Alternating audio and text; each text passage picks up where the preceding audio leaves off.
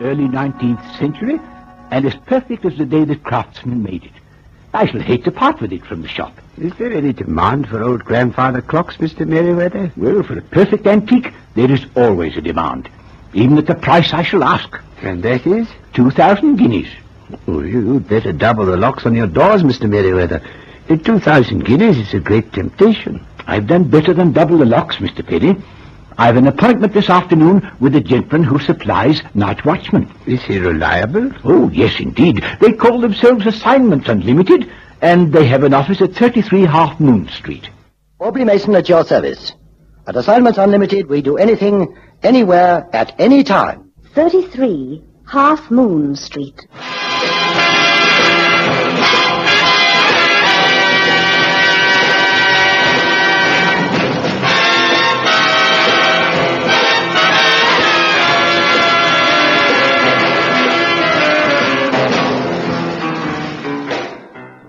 And so it occurred to me, Mr. Mason, that I would be wise to place a night watchman in the shop while the grandfather clock is there, provided the cost is not too exorbitant. Oh, I don't think you'll find the fee exorbitant, Mr. Merriweather. It rather depends on how long you'll need a watchman. Well, now, that's hard to say. Of course, I'm delighted with the grandfather clock myself, but you never can tell with buyers of antiques. I remember a beautiful example of tenant pottery, uh, a a 12th century, you know, that came into my possession. I thought it would go the next day, but it stood on the shelf for three years before the Duchess of Barford happened along and took it up. Three years? but surely for that length of time you'll be better off employing someone permanently. Oh, the clock won't stay in the shop as long as that. I have an option on it for only one week. I could never afford to buy it myself. And if you fail to sell it? Then it goes back to the auctioneering company to be knocked down to the highest bidder. Oh, I understand. Since it's not your property, you want to make sure of its safekeeping. Precisely, Mr. Mason. If anything happened to the clock, I really don't know what I'd do. I could never reimburse the auctioneering company. So I take it you want us to supply a man for, well, any time up to a week. Is that it? Precisely, Mr. Mason. Oh, dear, I do hope somebody takes it up. You know, I heard of a similar clock that was knocked down for a few shillings to a dock labourer. And you know what he did? Took out the clock for his children to play with and used the case to keep his pigeons in. Oh, I can't bear vandalism, Mr. Mason. Well, perhaps the poor fellow didn't know its value. Yes, I suppose so. Oh, well, I suppose I must get back to the shop. I'll expect your man about six. I don't usually leave until then. Well, good day to you, Mr. Mason. Good day, Mr. Merriweather. and we never did discuss the fee after all. Yeah, well. Yes, sir. Uh, put Cannon on, will you? Yes, sir. You're through to Mr. Cannon, sir. You, uh, you want me, Chief? Yes, I got a job for you. How are you feeling after your Riviera holiday? All keyed up, Chief. Then I've got the perfect job to help you unwind. You're going to play nursemaid to a grandfather clock.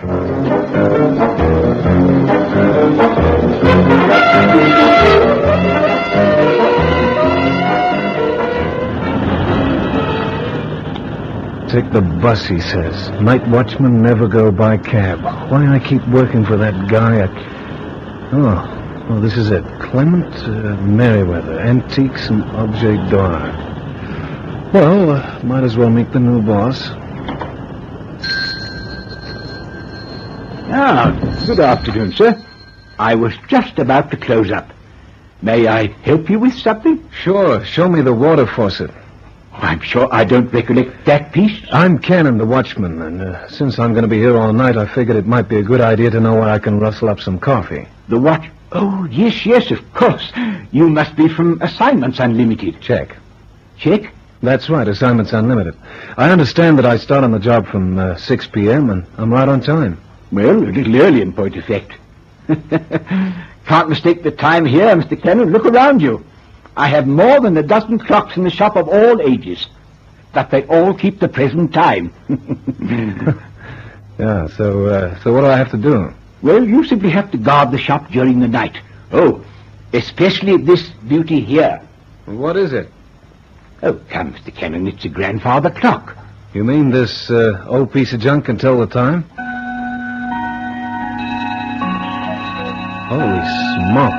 A lovely sound, isn't it? Music to the ears. Music? uh, why don't you play a record of the Rolling Stones for accompaniment? I beg your pardon, Mr. Cannon? That's all right. Forget it. Wow. you won't have much chance of sleeping on the job, Mr. Cannon, eh? Uh, you mean these clocks go off every hour on the of hour? course, yes. I keep everyone in apple pie order. Oh, perhaps you'd like me to explain the origins to you, eh? Uh, so, some other time, Mr. Merriweather. Um, uh, that faucet for the coffee? Oh, that's out at the back. See? You go past the medieval armor, Uh-huh. under the early Norman tapestry, Uh-huh. and turn left by the warming pans. Boy, Davy Crockett should have seen this. Well, I leave you to it then, Mr. Cannon. Browse round if you wish. Yeah, I'd like to, uh, with a blazing torch. Good night. Uh, good night.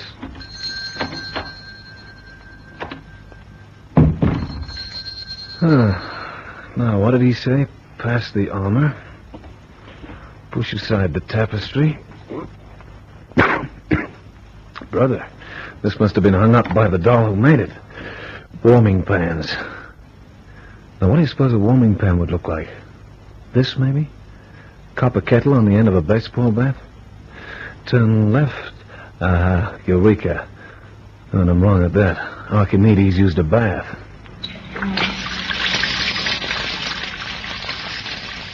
That works.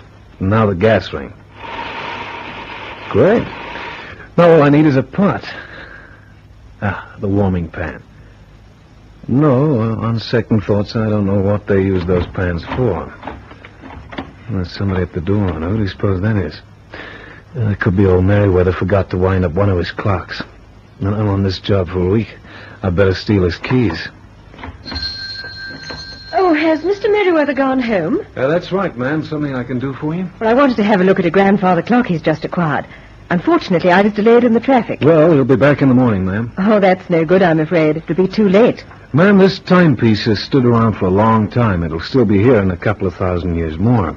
In fact, I go so far as to say that uh, this is the grandfather of all grandfather clocks. I've come in from the country, you see. I have to go back tonight. Daddy will ring through in the morning and arrange purchase by telephone if I can inspect the clock this evening. You mean you uh, you want to buy this thing? If it's worth the price Mr. Merriweather asks. Step right in, lady. Just step right in. Oh, thank you.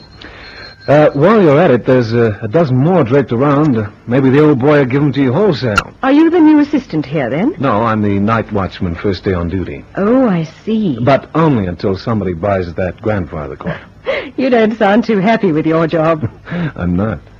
Um, say, um, do you know all about this time gear? I mean, uh, how they wind up, you know? Oh, I do indeed. Why do you ask? Look, uh, is it possible to fix a clock so that it won't chime? I, I mean, just temporarily, of course. You see, there's uh, there's more than a dozen ticking away in here, and every hour on the hour, they all set up a chiming together, and uh, well, it makes me feel like a mouse trapped on the bells of St. Mary's. He's a quaint old chap, isn't he, Mr. Merriweather? I can fix them for you if you like. Ma'am, you're an angel in disguise. Oh, and there's one other thing. Yes? Uh, look, if uh, if this is an embarrassing question, just forget I asked it. But uh, do you happen to know what a what a warming pan was used for? Of course, to warm the bed. No kidding.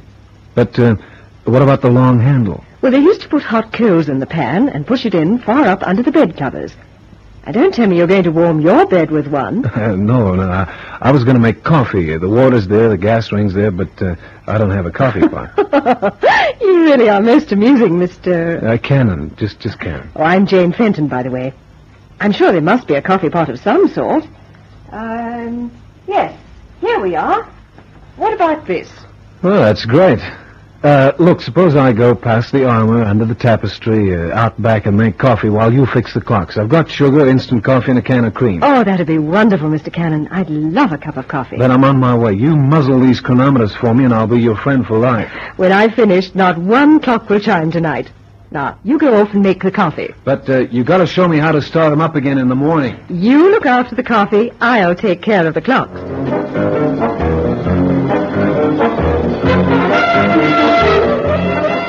Delighted with the company of this most attractive girl, went up to the back of the shop to boil water for the coffee. Jane Fenton, he thought, must really know about clocks, when he half expected to hear her clattering around the shop. But she made no sound. Eventually the coffee was ready, and beaming with delight, Cannon returned to where he'd left the girl by the grandfather clock. Come and get it. Coffee's ready. But you know, Sonny, we forgot cups to drink from. Maybe you can rustle up a couple of Ming bowls of. Uh, Miss Fenton. Miss Fenton, where are you? Did you fix the clocks? Miss Fenton? Holy mackerel. There's something screwy about this. Uh, hey, Miss Fenton! She's not here. But she couldn't have gone through the door, and I've heard the doorbell. Bell, yeah. Well, what do you know? The striking pin on the bell is held back by tape. She didn't even look at the clocks. The only bell she fixed was the one on the door. Now, I wonder why she did that. Wildered Cannon shook his head and, turning, marched back to his coffee. The girl, Jane Fenton, had taped the shop's doorbell so that he wouldn't hear her leaving. But why? If she objected to fixing the clocks, or if she objected to Cannon for that matter, surely all she had to do was thank him politely and go. It was then he noticed something about the grandfather clock. Five minutes to seven. Must have stopped.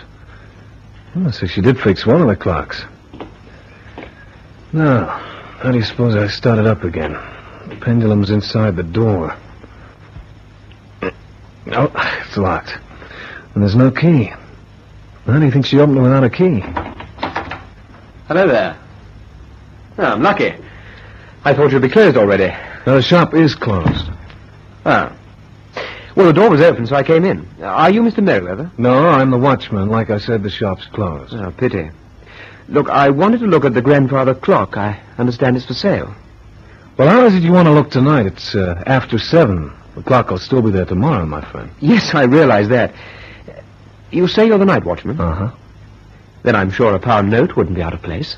If it was in my pocket, it would. What's the idea? You uh, you trying to bribe me? Bribe? Good heavens, all I want to do is have a look at the clock. You know, to see if it's worth what he's asking. And what is he asking? Two thousand guineas. You're not serious. Very serious. And I wouldn't be surprised if Mr. Merriweather had a dozen buyers in here tomorrow morning. Two thousand guineas for that load of junk? If it's genuine, it's early 19th century. A masterpiece of construction and a very valuable antique. Well, can I have a look at it? I still ask you, uh, why tonight? You see, if it's the genuine article, then I shall be outside the shop at the crack of dawn to be sure of getting in first. For two thousand guineas? In cash. Here's the pound note. Well, you'll get no joy out of that, grandfather. It's locked and there isn't a key. No, I can manage all right. I'm an expert with clocks of all kinds. Well, in that case, you can do me a favor. Uh, all these other clocks are wound up and going. At eight o'clock, they'll all start right off chiming together. Uh, could you fix them for one night so that they keep the peace? Uh, I'd want to know how to start them up again before Mr. Merriweather arrives. Very well. Come with me and I'll show you. With the pendulums, you just hold them still. Mhm. See, this is the pendulum. Yep. Now there are seven. I'll show you the first one, and we'll we'll do them together. Okay, all right? You just Yeah. Hold uh, now- still, huh? Yes. ah, simple as that. Then uh, why didn't she fix them? What's that, old man? Oh, nothing. I uh, I get into the habit of talking to myself. You know how it is. A night watchman leads a lonely life. Yes, I suppose so. Well, let's fix the pendulums. Now, look, uh, will you fix the others while I take a look at the grandfather? Okay, but uh, see you don't damage it getting the door open. I won't, don't worry.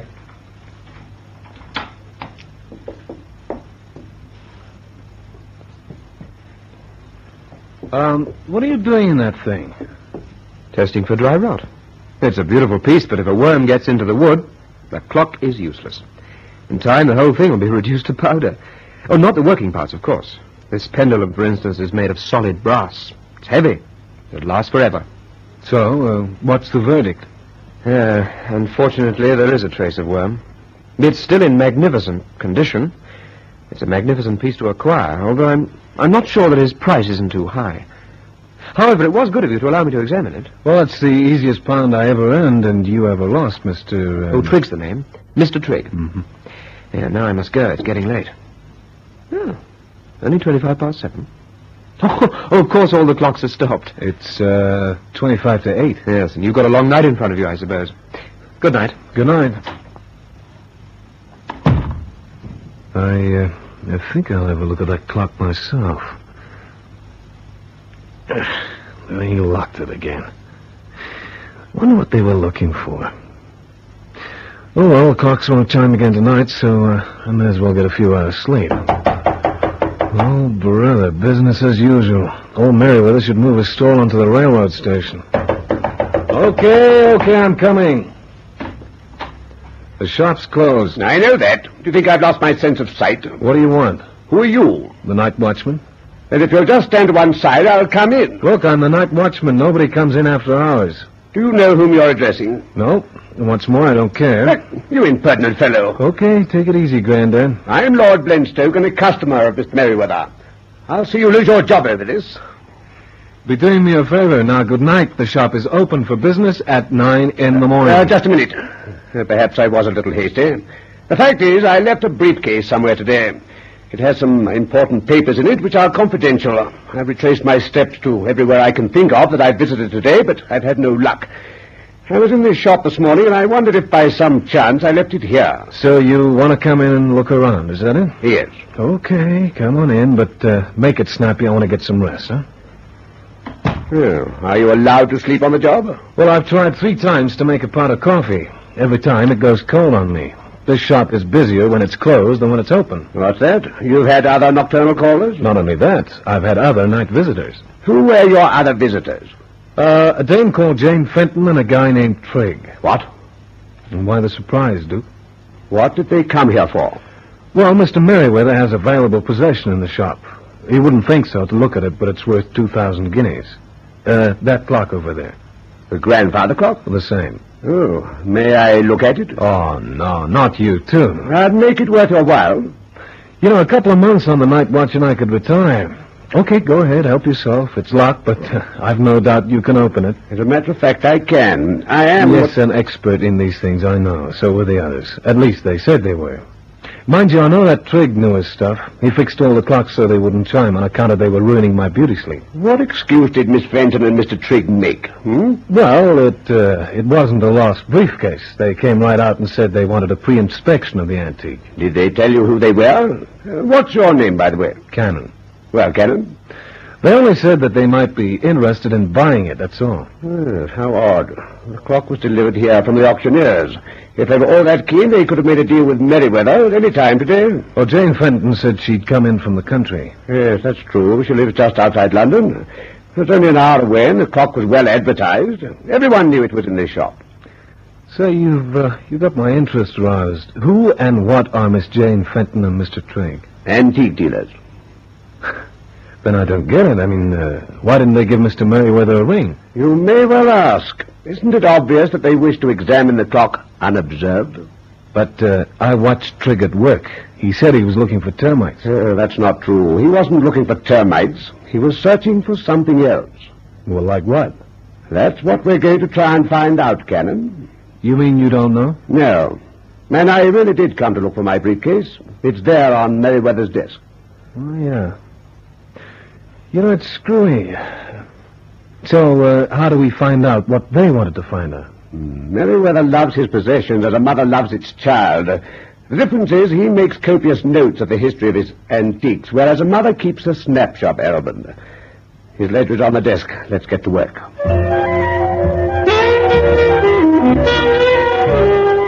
Thoroughly intrigued, Cannon pored over the ledger with Lord Blenstoke. The fiery old man attacked the pages with gusto, and at last... I've got it.